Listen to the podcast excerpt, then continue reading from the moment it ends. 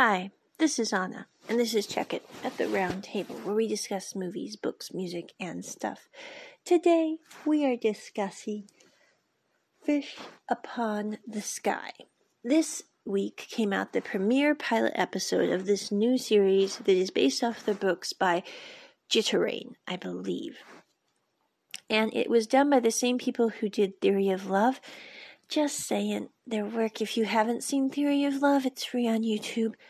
Go watch it. I'm just saying that series has more on how to deal with conflict and issues that arise in any type of relationship than about any series I've ever seen and is absolutely splendiferous. I'm just saying, totally go see it.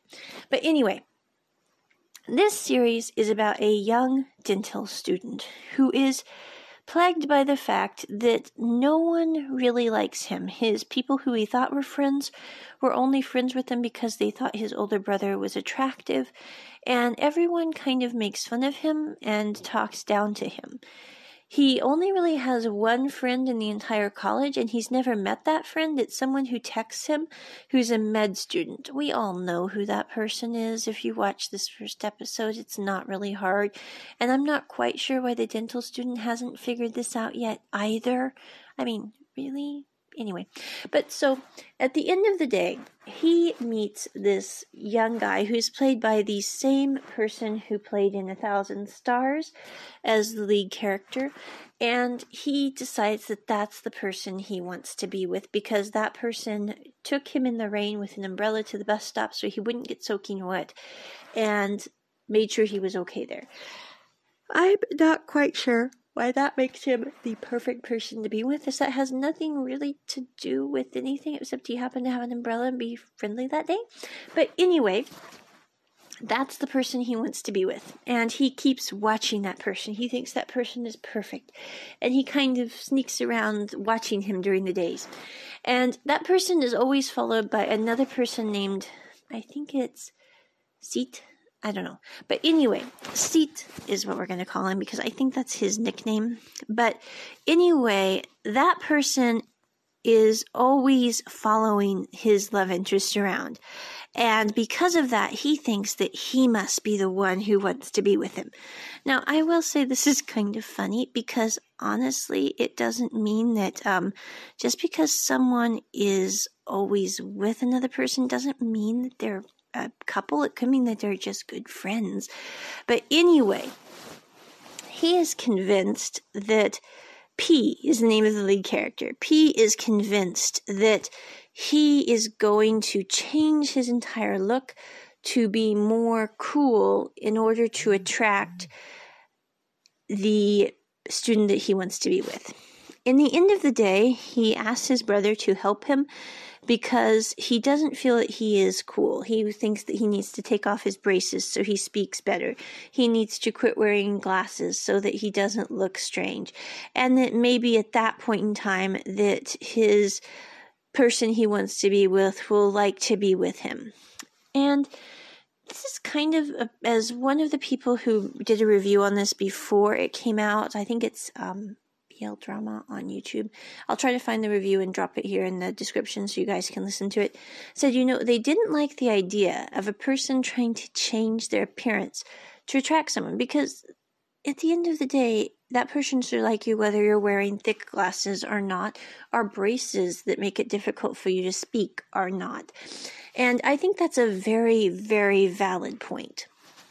However, the thing I think is interesting about this series is at the end of the day, when P ends up changing himself. He ends up not with the person he wants to be with by the end of the show.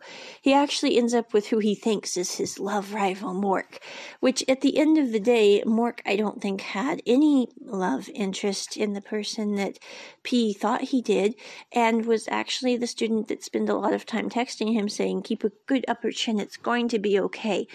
And I think it's interesting that the person who P thinks is loathsome and the one who's causing him all the trouble actually turns out to be the one that liked him all along. Thick glasses, braces, and interesting choice of clothing in all that's the one who he ends up with, is the one who saw him before he made his great change into the person that he becomes in the next episode. Um, this series is kind of a little corny so far, no offense. It's kind of one of those typical BL series where they make it kind of corny. No offense. It's just, this is not the high quality of the ones that just finished. I would say of like, um, number one for Best Love. If you're thinking you're going to be getting that, this is not even close to it, peeps. But it's still a kind of neat series, I think. I think it's going to be interesting to see how things adjust. I also think it's interesting that at the end of the day, P ended up with someone who he considered a best friend rather than a love interest because I think, you know, they had more in common. They could discuss things. He had been talking to him for over, let's see, two years? I don't know. But anyway, at the end of the day, it's yeah maybe it's about passion maybe it's about love but i think at the end of the day it's really about who you can relate to and who's there for you when they see you before you become cool before you become famous before you know all that the lights bedazzle as it were. And i think that's going to be an interesting juxtaposition in this series.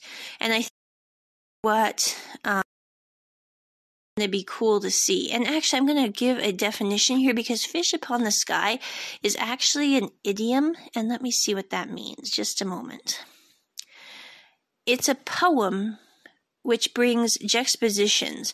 Basically, to show that fish don't end up in the sky. And in the same way, P can't really become cool, if that makes sense.